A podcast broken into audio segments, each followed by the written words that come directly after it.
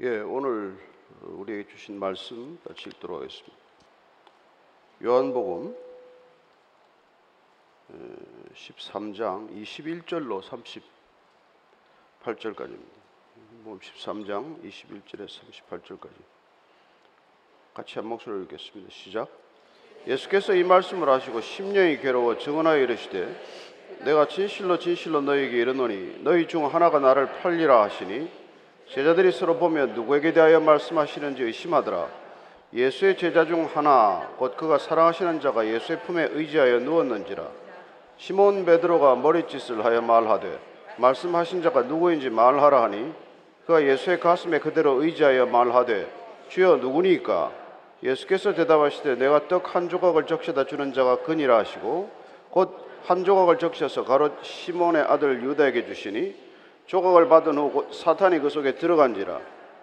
이에 예수께서 유다에게 이르시되 내가 하는 일을 속히 하라 하시니 이 말씀을 무슨 뜻으로 하셨는지 그 앉은 자 중에 아는 자가 없고 어떤 이들은 유다가 돈꾀를 맡았으므로 명절에 우리가 쓸 물건을 사라 하시는지 혹은 가난한 자들에게 무엇을 주라 하시는 줄로 생각하더라.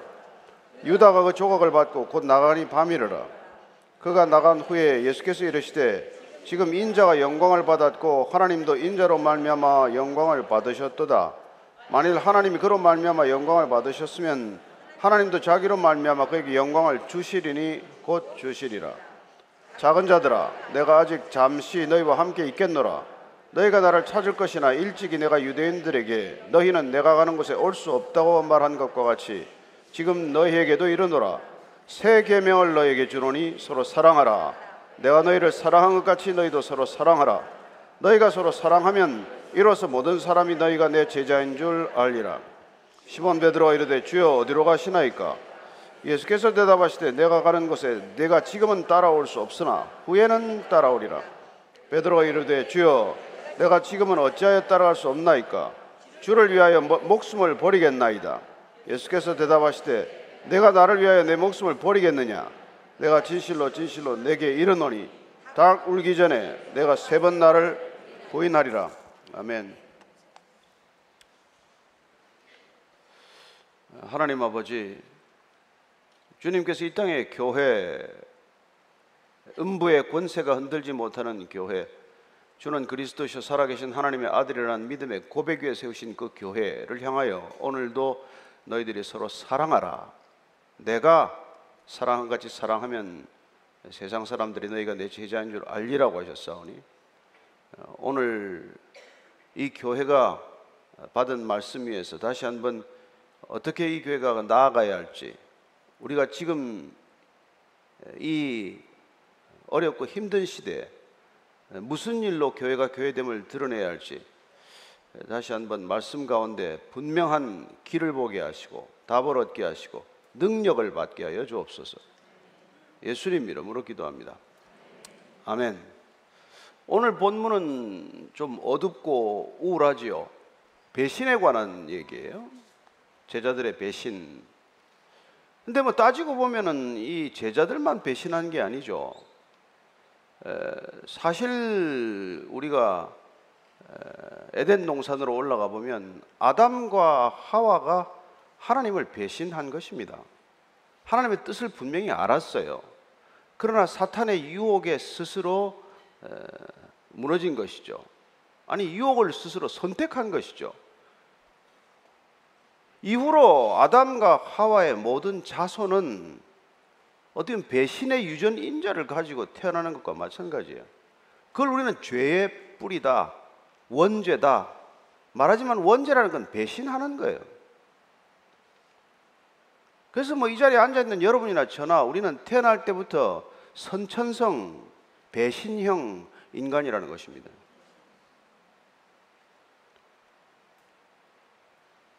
다 배신하기 위해서 살아가는 것과 마찬가지예요.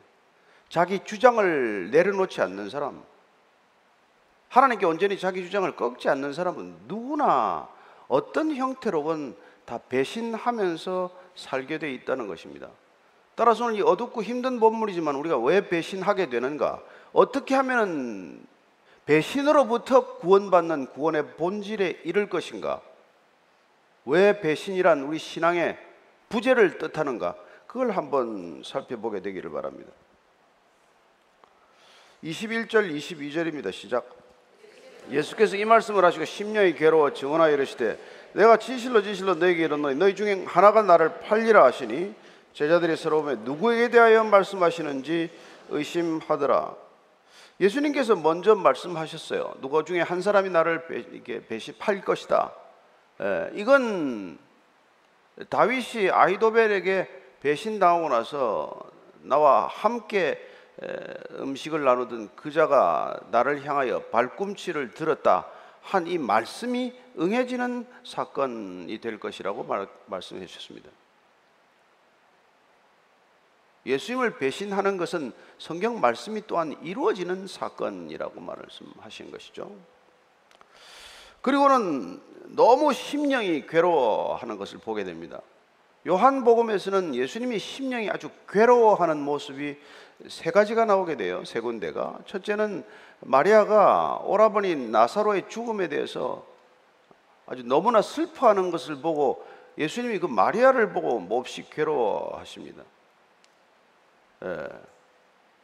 또한 예수님께서는 십자가를 지실 때가 가까이 다가오자 그 심령이 몹시 괴로워하는 모습, 솔직한 모습을 그대로 보여주셨어요. 오늘 이 제자 배신할 것을 알고 있지만 이 제자의 배신이 바로 눈앞에 있다는 사실에 몹시 괴로워하십니다.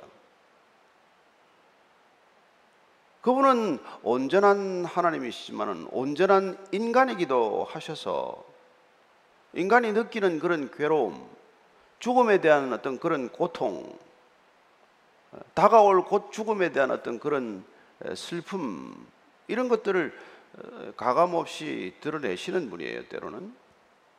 그죠? 23절, 24절입니다. 시작. 예수의 제자 중 하나, 곧 그가 사랑하시는 자가 예수의 품에 의지하여 누웠는지라. 시몬 베드로가 머리짓을 하여 말하되 말씀 하신 자가 누구인지 말하라. 너희 중에 하나 팔 거라 하니까 이게 완전 폭탄 선언이죠. 저녁 먹는다고 다들 모여 있다가 6월절 만찬인데 만찬이 가까웠는데 어떻게 우리 중에 누가 하나를 판다는 말이냐? 아마 그 순간 침묵 속에서 제자들 눈빛이 번득였을 것입니다. 너냐? 나는 아냐? 뭐 이런 눈빛이겠죠. 쟤인가? 예. 그 순간에 서로 이제 의심하는 그런 싸한 분위기가 됐었겠죠. 그런데 예수의 제자 중 하나 곧 그가 사랑하시는 자 처음 등장하는 표현이에요. 예수님 주님이 그 사랑하시는 제자 곧 요한 저자를 말합니다. 요한이 이렇게 표현한 것이 비교적 객관적인 어, 기술자의 입장에 자기를 두기 위해서 요한이라는 이름을 바뀌지 않고 마치 삼자인 것과 같은 호칭을 쓰는 것이죠. 예수님이 사랑하시는 제자, 어? 그 제자가 예수의 품에 의지하여 누웠는지라 무슨 이런 불경스러운 자세가 있나 식탁에 뭐 예수님 품에 비스듬히, 기대해서 무슨 식사를 하냐 그럴지 모르겠는데 그 당시에 식사들 관행이 이런 식사였어요. 그래서 되게 앉을 때는 뭐 이렇게 비스듬히 기대에 앉아서 식사를 했고 왼팔을 이렇게 의지하고 오른손으로 음식을 주로 먹는 또 이렇게 음식을 권하는 그런 그 관행이었기 때문에 비스듬히 기대어서 예수님 품에 안겼다라고 되어 있어요. 그러나 우리가 잘 아는 대로 또 요한은 그가 예수님께 사랑받는 자라고 하는 이 분명한 정체성, 자기가 예수님으로부터 사랑받는 존재라고 하는 흔들리지 못하는 이 정체성, 이 믿음의 뿌리가 워낙 확실한 사람이었고, 그래서 그는 예수님께 어떻게 보면은 가장 어린 나이기도 했지만 예수님께 재롱 떨듯 그렇게 가까이 다가갔다는 것을 알수 있습니다. 그래서 우리는 사도 요한이 기록한 요한복음을 보면 다른 복음서에 없는 기록이 많은데 그건 요한 혼자서 끝까지 예수님 곁에 남아 있다가 예를 들어서 니고데모를 만날 때라든지 예. 그리고 또 끝까지 어머니 마리아를 모시면서 결국 그 마리아를 예배소까지 모셨다라고 되어 있는데 전성에 따르면 그 어머니 마리아로부터 또 전해 들은 예수님에 관한 얘기 이런 것들이 많이 여기 포함이 되어 있어요. 예. 그래서 예수님께 바로 곁에 앉아 누워 있었다는 것을 알 수 있습니다. 앉아 있었다는 것을 알 수 있어요. 예. 그래서 1장 18절에 보면은 그는 하나님 품에 안겨 있는 예수님이라는 표현을 쓴 걸로 보아서는 그는 그 자신이 예수님 품에 안겨 있는 것이야말로 가장 사랑받는 것이라는 어떤 그런 것을 우리에게 그림으로 설명해 주고 있는 것이죠. 1장 18절 한번 더 읽습니다. 시작. 본래 하나님을 본 사람이 없어되 아버지 품속에 있는 독생하신 하나님이 나타내셨느니라. 이 품이라고 하는 말은 가장 가까운 친밀감을 나타냅니다. 지금도 우리가 뭐 허깅을 한다든지 품에 안는다든지 하는 것은 지극한 친밀감의 표시예요. 예. 그래서 어떻게 보면 요한은 예수님에 대한 그냥 가까운 친밀감, 거리를 느끼지 않을 정도의 그런 에, 따뜻함이 있었다는 것을 알 수 있습니다. 예, 그가 예수님께 누워 있으니까 베드로가 머리짓을 한다고 되어 있는데 우리가 지금 이 본문만 보면은 좌석 배열을 잘 알 수 없어요. 근데 혹시라도 여러분들이 뭐 레오나르도 다빈치가 그린 최후의 만찬이라는 그림을 보면은 에, 예수님 좌우에 있는 이제 그 제자들과 세식 무리를 지어서 이렇게, 이렇게 그려놓은 그림을 보면 한 테이블에 이렇게 쭉 앉아 있는 걸 보게 돼요. 예수님이 정 중앙에 그리고 나머지 제자들이 이렇게 갈라 앉는 걸 돼 있지만 당시에 식탁 그 당시에는 뭐이 다빈치가 이걸 그릴 때는 고증이라는 과정을 잘 몰랐으니까 그러니까 일률적인 이 식탁을 했지만 당시 식탁은 말구 평태로 주로 앉는 그런 식사, 식사 방법이었어요. 그러니까 head table이 하나 있고 양쪽에 좌우에 테이블을 놓는 거죠. 그러면 가운데 정중앙에는 세 사람이 앉게 되고 양쪽으로 다섯 사람에서 열세 명이 앉겠죠. 그 오른쪽 왼쪽에 앉는 게 굉장히 중요한 자리, 소위 말하는 상석 중에 상석이죠. 그래서 사실 오른쪽보다는 왼쪽을 더 상석으로 여겼다고 해요. 지금 오른쪽에 요한이 앉았다는 것을 알 수 있습니다. 그러니까 외쪽으로 비스듬히 기대어서 식사를 하는 것. 그리고 예수님 왼쪽에 어쩌면 가장 상석에 유다를 앉혔다는 것을 알 수 있죠. 그리고 지금 베드로가 머리짓을 해서 팔겠다는 사람 배신하겠다는 누구냐? 한번 물어봐라. 하고 고개를 끄덕끄덕 이렇게 할 정도로 있었다는 것은 마주 보는 위치에 있었다는 것을 알 수 있죠. 그러니까 오른쪽 끄트머리에 있었다는 것을 대충 짐작할 수 있습니다. 왜냐하면 발을 씻길 때도 한 사람 한 사람 발을 씻기다가 나중에 베드로 발을 씻기겠다고 하니까 주님 제 발은 못 씻깁니다. 라고 하는 그 상황을 보더라도 우리가 그쪽 베드로는 지금 그쪽에 앉아 있었다는 것을 알 수 있어요. 그래서 그가 지금 요한하고 눈이 마주치자 고갯짓을 하면서 네가 직접 물어봐라 예수님 곁에 있으니까 그랬더니 예수님께 속삭이듯이 물어본 거예요. 예수님 누굽니까? 대체 누굽니까? 그랬더니 예수님께서 요한한테 말을 해줘요. 내가 빵을 포도주에 적셔서 주는 자가 바로 그다. 라고 얘기하시고는 그러고는 빵을 포도주에 적셔서 바로 왼쪽에 있는 유다한테 주신 거예요. 그게 25절부터 27절까지 얘기해요. 그 예수의 가슴에 그대로 의자에 말하되 주여 누굽니까? 예수께서 대답하시되 내가 떡 한 조각을 적시다 주는 자가 그니라 하시고 곧 한 조각을 적셔서 가롯 시몬의 아들 유다에게 주시니 조각을 받은 후 곧 사탄이 그 속에 들어간지라. 이 예수께서 유다에게 이르시되 내가 하는 일을 속히 하라.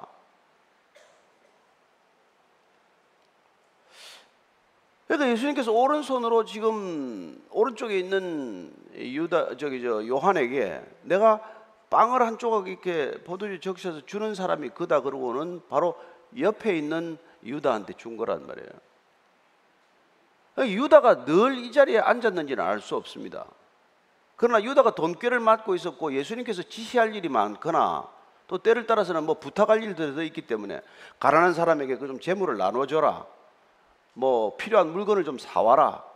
그래서 옆에 수행 비서처럼 있었을 수는 있었지만은 오늘 이 중요한 만찬 자리에서 예수님께서 그를 왼쪽에 앉혔다면 그건 필시 어떤 의미가 있단 말이죠.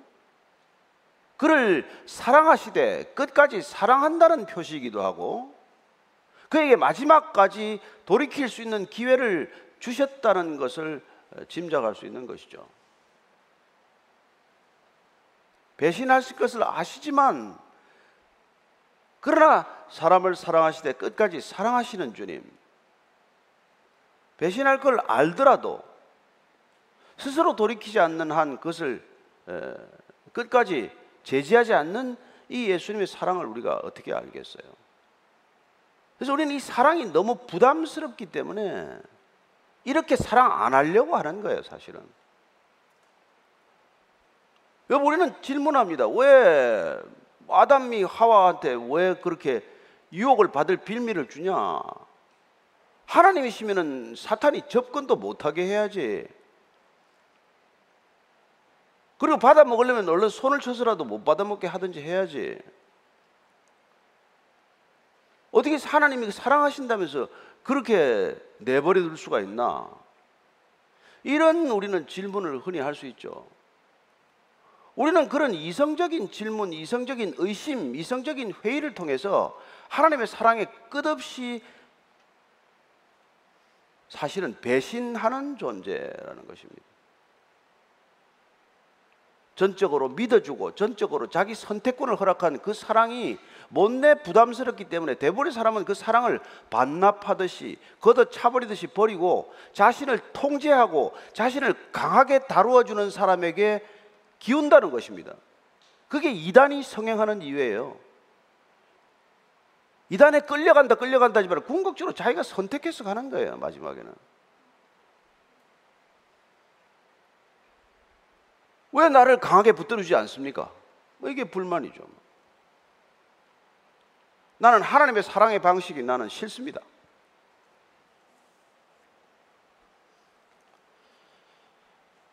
그래서 여러분 교회가 교회가 무슨 하나님의 질서 가지고는 도대체 이렇게 많은 사람들이 모이기가 힘든 거예요 세상 방식대로 질서를 만들지 않으면 도대체 모여서 아무 일도 안 되기 때문에 세상이 고스란히 다 들어와 있는 거란 말이에요.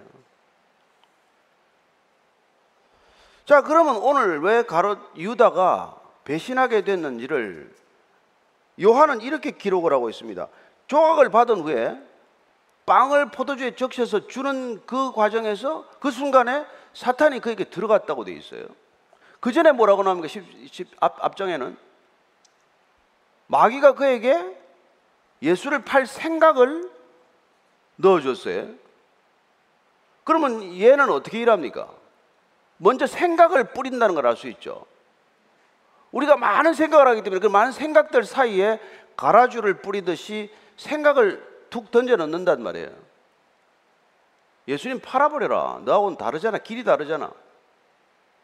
가다가 저렇게 십자가 지면 너는 닭 쫓던 개지.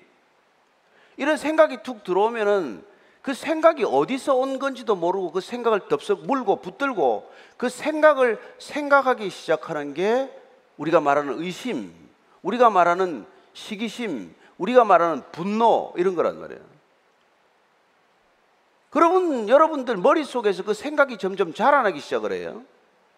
내가 그 생각을 자꾸 붙들기 때문에 그 생각이 자꾸 증폭이 되고 그 생각이 자꾸 내 사고를 지배하기 시작을 해서 내 많은 생각들 중에 그 생각이 우뚝 단연 큰 생각이 되고 예? 그리고 끝내 나를 통제하고 나를 지배하기 시작하는 생각이 된다는 것입니다. 그래서 이 생각이 어디로부터 왔는지는 까마득히 잊어버리고 내가 그 생각을 줄고 생각해 왔기 때문에 내 생각이 되고 그 생각이 나를 지배하고 통제하기 시작을 할 그때 그 생각이 나를 다스릴 때 나는 활짝 내 마음 문을 열어준 셈이 되고 그때 사탄이 들어온다는 거예요. 즉시 들어오는 게 아니라 귀신 들린 사람은 귀신 들리는 여러 가지 상황과 조건들을 미루어 보면 알 수가 있다는 거예요. 언제쯤 들어가 귀신 들렸는지를. 필시 이상한 생각을 했거나 필시 예, 그 가라지를 뿌린 가라지를 뿌렸다는 걸 모른 채 그걸 덥석덥석 물었기 때문에 생기는 거란 말이에요. 그래서 마틴 루터 같은 사람이 야 아니 새가 머리 위로 날아가는 걸 우리가 막을 수는 없지만 새가 내 머릿속에 둥지를 트는 건 네가 막을 수 있는 일 아니냐 그렇게 표현하는 거예요. 우리가 보다 보면 뭐 욕정이 있고 정욕이 있고 탐욕이 있는 우리 속에도 꿈터그리는 게 있으니까 무슨 별 생각을 다 할 수 있지만 그 생각을 덥석 물어가지고 그 생각을 점점 에? 증폭을 시켜서 그 생각에 사로잡히는 것은 자기가 택한 책임이란 말이죠. 책임져야 할 일이란 말이에요.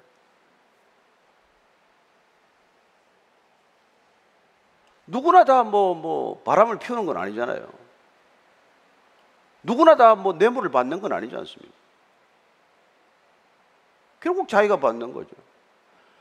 그리고는 점점 그 생각이 자기를 지배하면 모든 걸 그 생각에 종속시킨단 말이에요. 그걸 우리는 자기 합리화라고 말하는 거란 말이에요.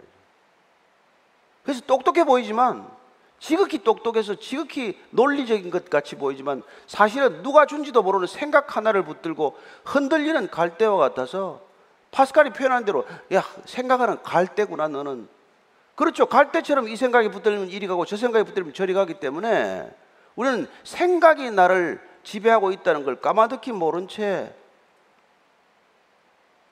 그렇게 생각에 끌려다니는 존재가 된다는 말이에요. 왜 말씀입니까? 그 말씀이 생각을 지배하도록 만들지 않으면 우리는 생각에 지배되는 사람이 된단 말이에요. 항상 자기 생각이 옳다고 착각하는 존재이기 때문에 그러다가 여러분 뭐 귀신이 제집 드나들듯이 드나든다 이 얘기예요. 그래서 뭐 한 마리 쫓아내면 뭐 귀신이 일곱 귀신이 들어온다 그런 표현이 있단 말이에요.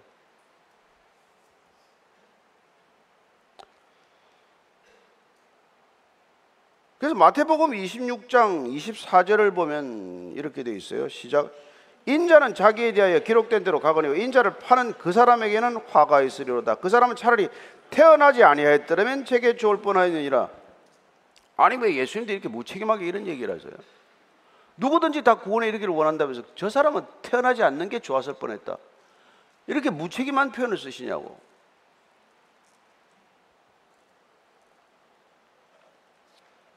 나는 이 정확한 뜻은 나는 네가 나를 팔지 않아도 십자가는 내가 지게 돼 있어. 나는 6월절 제물로 온 사람이야. 네가 나를 꼭 안 팔아도 돼. 예.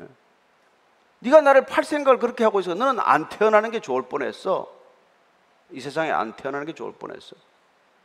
여러분 얼마나 예수님의 사랑이 느껴지는 표현인지를 한번 곰곰이 곱씹어봐야 알 수가 있어요.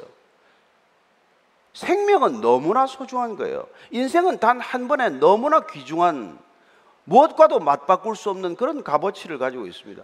그걸 가지고 하는 일이 고작 빛이신 예수님을 팔아버릴 생각을 한다는 것, 그런 생각에 사로잡혀 있다는 것, 그게 너무나 안타깝기 때문에 이런 표현을 쓴 거 아니에요? 여러분, 아버지께로부터 아버지께로 돌아갈 사람은 이런 생각을 할 수가 없어요. 그냥 왔다가 그냥 간다는 의심이 늘 나를 이끌고 다닐 때, 그리고 이 세상 그냥 왔다 그냥 가는 것, 우연히 왔다가 우연히 가는 것, 내 마음대로 살면 되지, 내 뜻대로 살면 되지, 내가 하고 싶은 대로 살면 되지, 이런 생각은 줄곧 내 생각을 하기 때문에 사단의 밥이란 말이에요. 자기 생각 많이 하는 사람은 사탄의 밥이에요. 철학자들이 그래서 자살 많이 하는 거예요. 예술 한다는 사람이 그렇게 음란해지는 거예요. 자기 생각이 많으니까. 그러다 자기 밖에 모르니까. 뭐 정치하는 사람은 안 그렇고 돈 버는 사람은 안 그렇습니까? 뭐.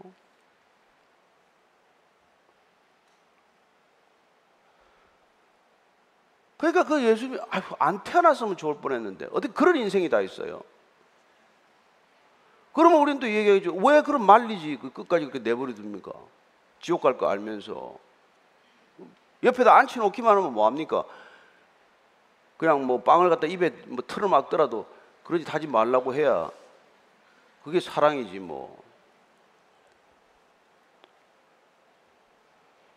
그래서 우리는 끊임없이 성경을 읽으면서 그런 이제 질문이나 의심을 하게 되는 것이죠. 그런 의심하는 사람들이 많습니다, 지금도. 그래서 신앙이 오래된다고 여러분 잘 믿는 거 아니에요? 어느 순간 믿기로 결단해야 믿어지지. 나를 이성의 뭐, 뭐, 이성적이라는 이유로 내가 지극히 논리적이라는 이유로 자칫 내놓으면은 우리의 이성을 가지고 우리의 믿음을 마음껏 허물어 버리는 이 장난에 말려들게 돼 있단 말이에요. 똑똑해서 말려든 게 아니에요. 헛똑똑해서 말려든 거죠. 사실은 뭐 우리가 잘 아는 얘기지만 예? 빌리 그레함의 가장 친구 중에서 예, 윌리엄 템플턴이라는 사람이 둘이 같이 복음 전도자였어요. 같이 설교하고 다녔어요. 한 사람은 끝까지 복음의 길을 걸고 한 사람은 중간에 빠졌어요. 왜? 그 사진 한 장 보고 라이프지에 사진 난 거. 아프리카의 그 여자애가 배가 볼록해가지고 하늘을 향하여 손을 들고 있는데 왜 비를 안 내리느냐 이게. 저 아무 죄도 없는 아이가 하늘을 향해서 원망하는 그 사진을 보고 하나님은 없다라고 결론을 내렸어요. 사랑의 하나님은 없다. 그런 존재는 없다. 여러분 어떠세요? 이런 악한 세상을 보면 하나님 있는 것 같습니까? 여러분 이런 상황을 보고 하나님 있다는 사람이 비이성적이지 어떻게 하나님 없다는 사람이 비이성적입니까? 그 여러분 어떻게 믿을 건데? 믿는 채 하는 겁니까? 아니면 진짜 믿는 거예요? 진짜 믿는데 입을 꾹 닫고 사는 거예요? 그러니까 우리는 뭐이 가론 유다가 배신했다라고 말할 수 없는 거죠. 항상 우리도 그런 생각을 하고 사니까 있는 것 같기도 했다가 없는 것 같기도 했다가 오늘은 잘 믿어졌다가 내일은 잘 안 믿어졌다가 교회 오면 좀 뭐 믿음이 생기는 듯 했다가 또 세상 나가서 뭐 술자석 한번 앉아 있으면 또 믿음 확 다달아 버리고 뭐, 뭐 그런 거죠 뭐. 그러면 어떻게 빌리 그레함은 믿음을 지켰을까요? 버나디도 산 위에 올라가서 그날 성경 한 권 두고 결심을 했어요. 내가 안 믿어지는 게 많이 있다. 근데 난 믿기로 결단했다. 난 믿겠다. 하나님 솔직히 내 이성으로는 못 받아들이는 게 들어있지만 그리고 옆에서 계속 누군가에게 흔들어 대니까 그게 불과 30대 초반이에요. 그 나이에 믿음을 결단했다는 것입니다. 저는 일생 동안 여러분들이 회의, 의심에 시달릴지라도 믿음을 결단하게 되기를 바랍니다.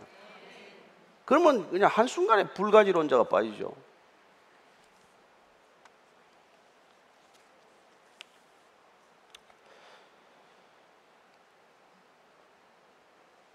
어, 예수님께서 내가 하는 일을 속히 하라.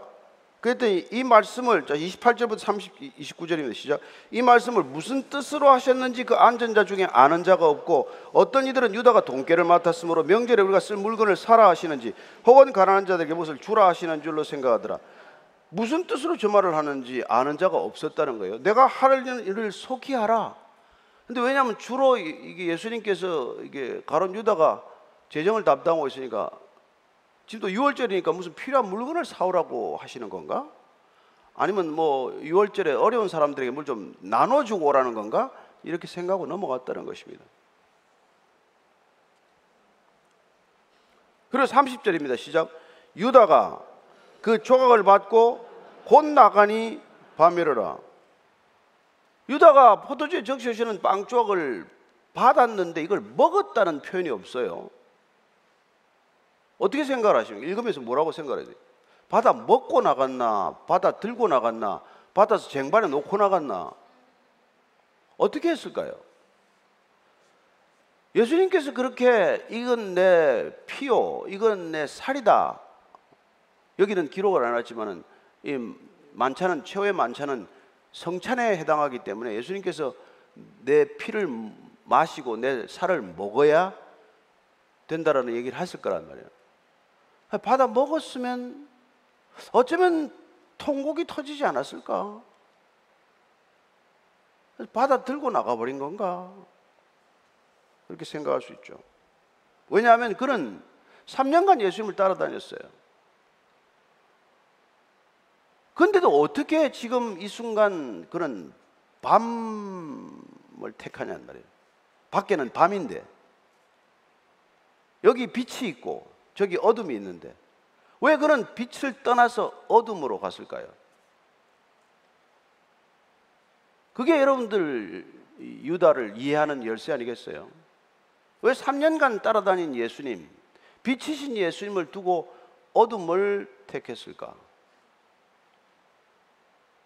그게 여러분 유다는 예수님보다도 여전히 내가 중요한 사람이었기 때문에 그랬단 말이에요. 어떻게 보면 예수님이 무슨 하라고 하는 일보다도 자기가 하고 싶은 일이 더 중요했던 사람이에요.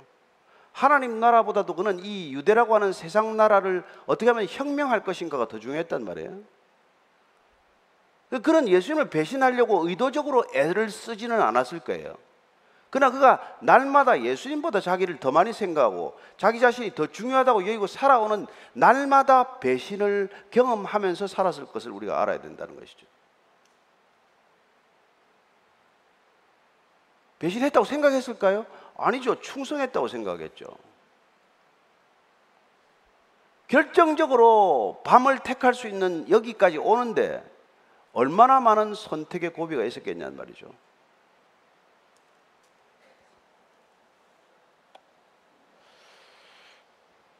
그리고 그런 돈이 더 중요했기 때문에 결국 마리아가 향유 옥합을 깨뜨려서 예수님 발을 닦아드릴 때도 그 비싼 향유를 왜 깨뜨리냐?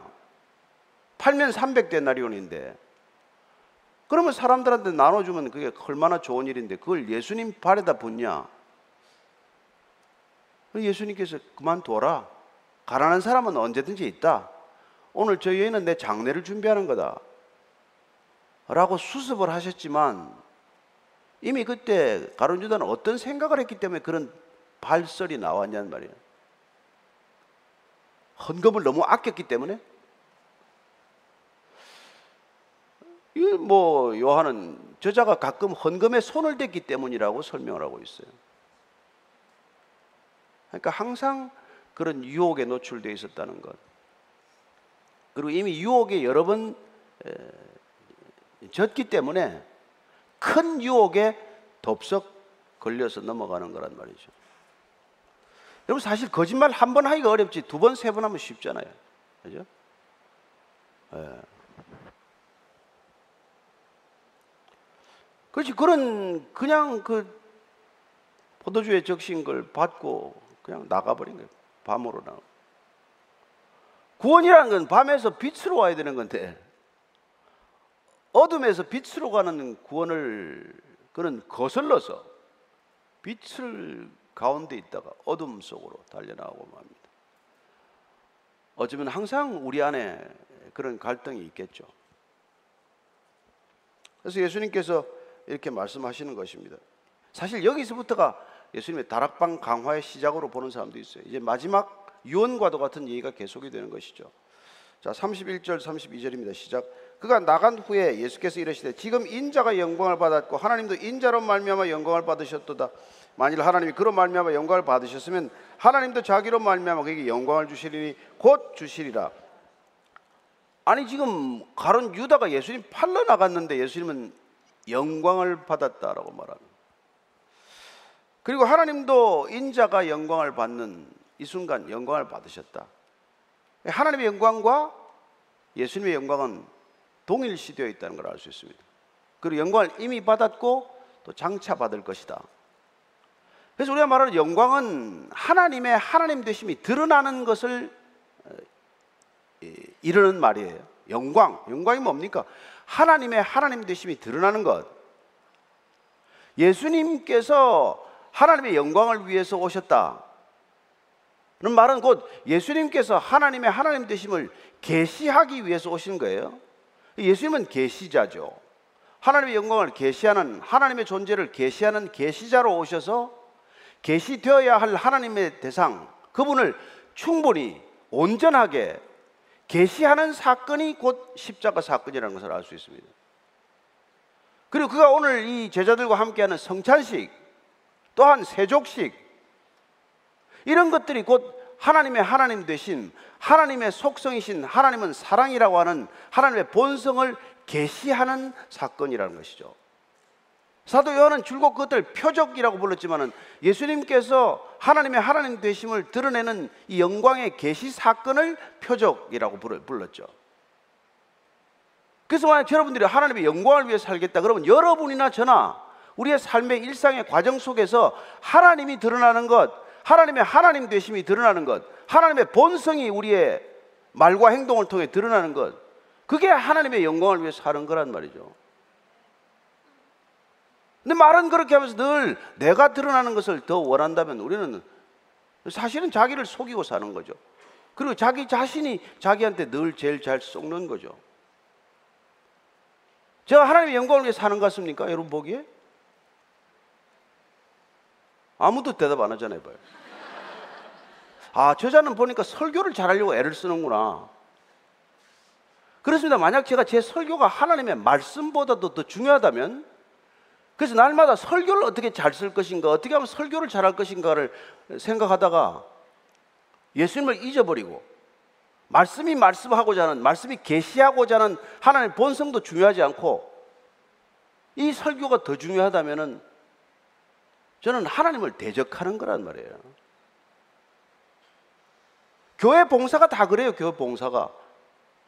내가 교회에서 하는 일이 점점 더 중요해져서 교회보다도 중요하고 예수님보다도 중요하고 하나님 나라도 더 중요해졌기 때문에 자기도 모르는 사이에 발생이 되는 거란 말이에요.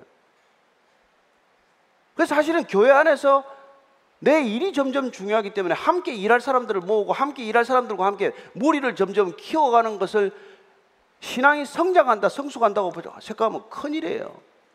그건 교회 안에다가 내 회사를 하나 차린 거예요. 내 코드에 맞는 사람, 내가 좋아하는 사람, 나하고만 호흡을 맞출 수 있는 사람들 데리고 뭐 하는 건데 지금? 여기 예수님 코드에 맞는 제자가 어디 있어요? 단 하나도 없는데. 그래서 점점 자기 사역이 중요해져서 그 무리를 끌고 나가는 걸 우리는 개척이라고 표현해. 교회 개척했대. 아니요. 갈등이 커져서 그냥 나간 거예요. 여러분, 부모하고 싸워서 애가 나간 건 가출이지. 그게 독립이요? 우리가 가출하는 것과 아이가 때가 이르러서 자, 자제를 독립시키는 것과는 겉은 보면 비슷해 보일지 몰라도 전혀 다른 거란 말이에요. 그래서 이 교회 올 때 처음부터 여러분들은 독립할 각오, 예수님의 말씀과 성령으로 홀로 교회가 될 수 있는 각오로 신앙생활을 하시라 이런 부탁을 드리는 거예요. 자, 다음 주 이제 무별 예배예요. 그 무별 예배 뭘 그렇게 귀찮은 걸 합니까?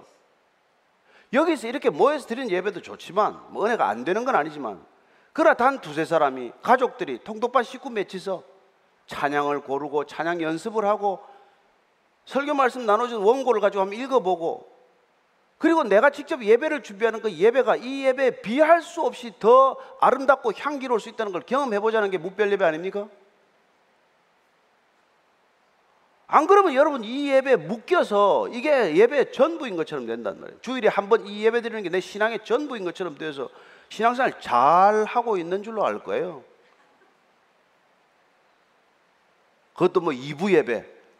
치열한 경쟁을 뚫고 여기 이 자리에 차지하고 있는 거 신앙이 아주 대단히 좋아서 이런 줄 알게 된단 말이에요.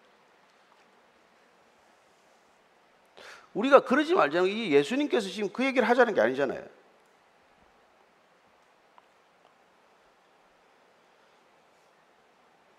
정말 오늘 아이들에게 이렇게 말했죠. 자, 33절 시작.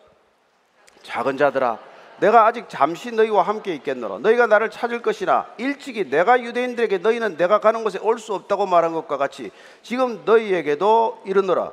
작은 자들아 이거는 여러분 이게 번역이 좀 점잖은데 그냥 애들아, 애들아. 예. 자녀들보다도 더 어린 아이로 부르는 거예요. 애들아. 이거 여러분 사랑의 표현, 지극한 사랑의 표현이에요. 제가 뭐 젊은 목사들 우리 아들보다 나이도 어린 목사들도 있지만은 야 애들아 하면 나 튀어나갈 거예요. 뭐 뭐냐 뭐냐 뭐 하는 거냐고. 근데 내가 이제 이제 마지막 얘기죠. 내가 잠시 너희들하고 있을 시간이 육신으로 있는 시간이 얼마 없다. 어?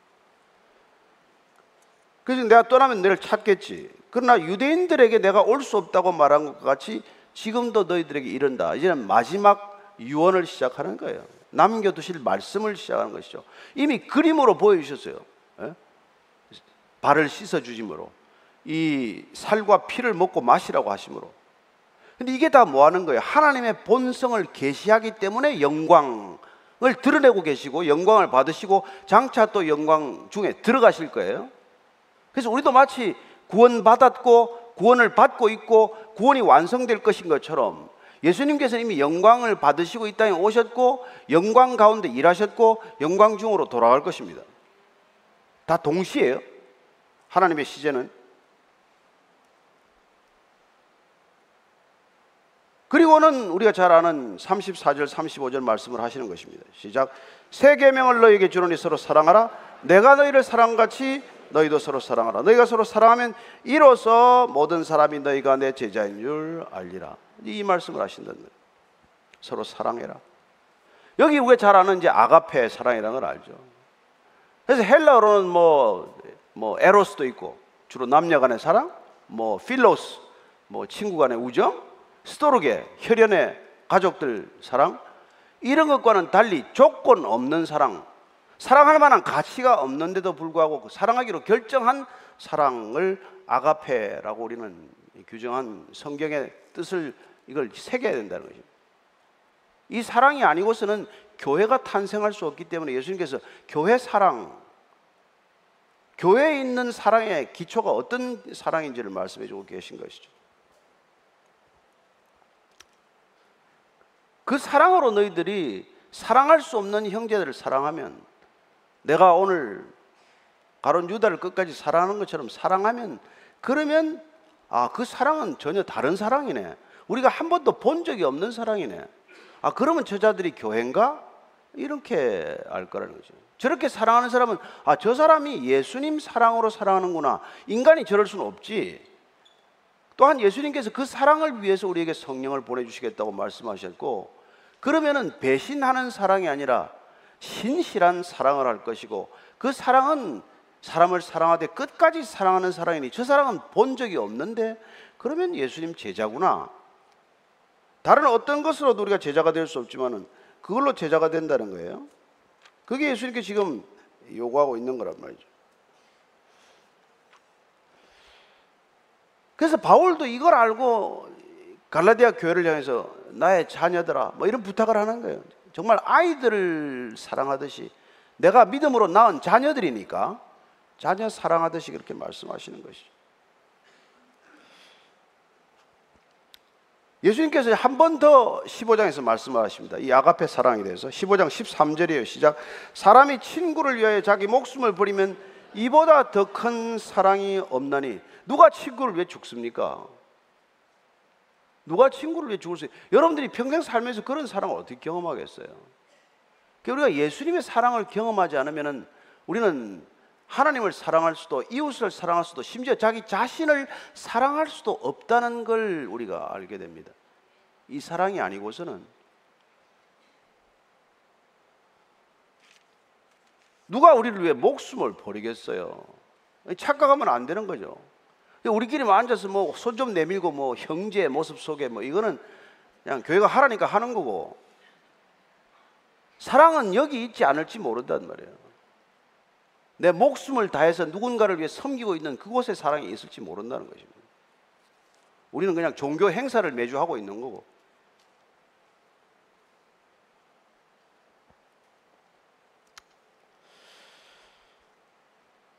그래서 이제 36절 또 베드로 사건이 이제 등장하는 것이죠. 시작 시몬 베드로가 이르되 주여 어디로 가시나이까? 예수께서 대답하시되 내가 가는 곳에 내가 지금은 따라올 수 없으나 후에는 따라오리라. 베드로가 이르되 주여 내가 지금은 어찌하여 따라갈 수 없나이까? 주를 위하여 내 목숨을 버리겠나이다. 예수께서 대답하시되 내가 나를 위하여 내 목숨을 버리겠느냐? 내가 진실로 진실로 내게 이르노니 닭 울기 전에 내가 세 번 나를 부인하리라. 이 우리가 익히 잘 아는 세 번 부인하는 사건이 등장하는 것이죠. 그 예수님께서 뭐 아무래도 지금 이제 분위기가 심각하니 좀 도대체 어디로 가십니까? 이게 우리가 저 소위 말하는 Quo vadis Domine. 나중에 베드로가 이 고백을 하고 죽게 되죠. 예. 네로 당시에 로마에 들어갔다 로마에서 빠져나오다가 예수님께서 만나게 돼요. 주님 어디 가십니까? 이걸 묻는단 말이에요. 내가 버리고 떠나온 양떼를 버리고 두고 온 로마로 내가 다시 들어간다. 그래서 다시 들어가요. 그죠? 다시 들어간다는 거예요. 주님이 어디로 가시는지를 보고 따라 들어간다. Quo vadis Domine. 주여 어디로 가십니까? 너희들이 버린 형제 자매들을 향해서 내가 간다는 얘기예요. 우리가 돌보기를 포기한 사람들.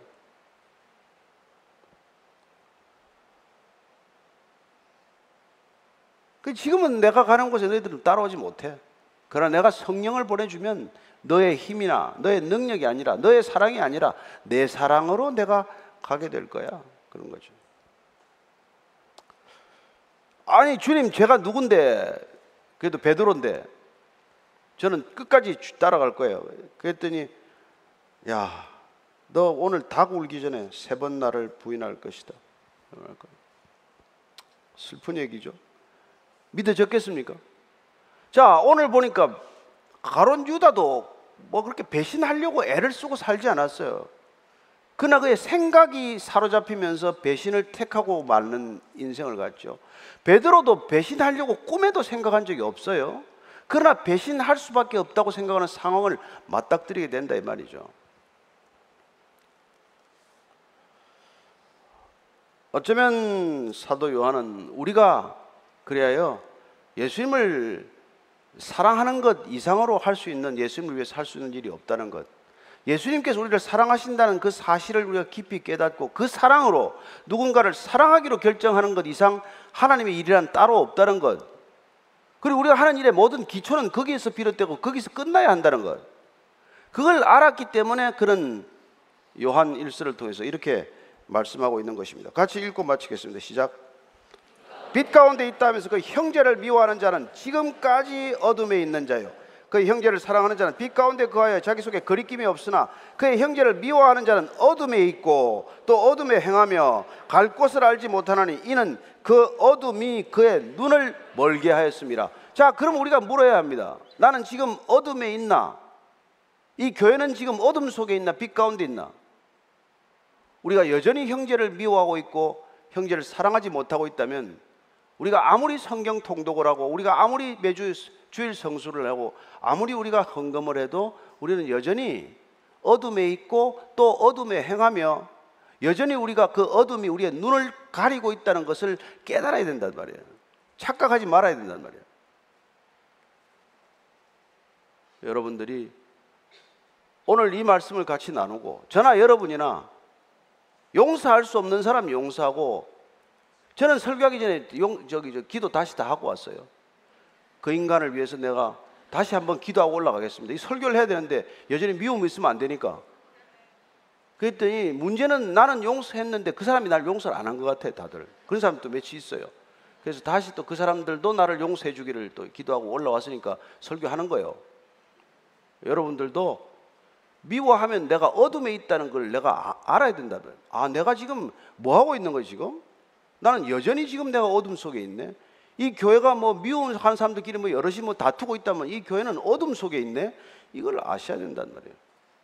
오늘 기도할 때 주님 정말 제가 주님 사랑받은 것 이 사랑으로 누군가를 용서할 수 있고 누군가를 끝까지 품을 수 있고 그리고 끝까지 사랑할 수 있게 도와주십시오. 무슨 일을 하자고 도움는 게 아니에요. 여러분 일 안 하셔도 별 지장 없습니다. 그게 안 되면 교회가 어둠에 있는 교회가 된단 말이에요. 저는 빛 가운데 있는 교회가 되기를 축원합니다. 그리고 무별 때도 빛 가운데서 여러분들의 예배가 드려지게 되기를 축원합니다. 기도하겠습니다. 하나님 아버지 정말 저희들이 부끄러운 때가 한두 번이 아닙니다. 얼굴로는 그냥 웃고 지내지만 속에는 칼을 품은 사람도 있고 예수님을 주라고 말하지만 그러나 끝내 한 번도 예수님께 나를 내어드린 적이 없는 일생 동안 내가 나의 주인으로 살아온 경험도 있습니다. 주님, 다시 한번 오늘 나는 죽고 내 안에 그리스도가 산다는 분명한 고백 드리게 하셔서 이후로는 내가 예수를 주라고 하기에 부끄러움이 없는 삶이 되게 하시고 나는 주님의 사랑으로 누군가를 사랑하고 살고자 결단한 사람이라는 것 내가 나를 아는 것이 아니라 세상이 우리를 알게 하여 주옵소서. 베이직 교회가 여전히 미움 가운데 있는 교회, 시기나 질투 가운데 있는 교회가 아니라 하나님의 사랑이 차고 넘치는 교회가 사실이라면 온 성도들이 서로 간에 사랑하는 것 이외에 어떤 일도 앞서지 않게 하셔서 사랑하는 것만이 교회의 교회됨을 드러내는 하나님의 영광이 계시되는 것임을 분명히 선포케 하여 주옵소서. 한 주간의 삶도 그렇게 사랑하며 살다가 모여서 사랑 가운데 예배드리는 사랑의 공동체, 예배 공동체, 믿음 공동체가 되게 하여 주옵소서. 예수님, 예수님께서 우리를 사랑하신 것이 사실이라면, 그 사랑 때문에 십자가를 지신 것이 사실이라면, 그 사랑 때문에 우리의 죄를 용서하신 것이 사실이라면, 주님 그 사랑으로 누군가 용서하지 못할 사람 없다는 것 잘 압니다. 내 힘으로 안 되니 주님 성령을 날마다 부어주셔서 나는 죽고 내 안에 사시는 성령님께서 누군가를 용납하고 누군가를 세워주는 거룩한 그리스도인 참된 그리스도인 진정한 사랑이 많은 그리스도인 되게 하여 주옵소서. 예수님 이름으로 기도합니다. 아멘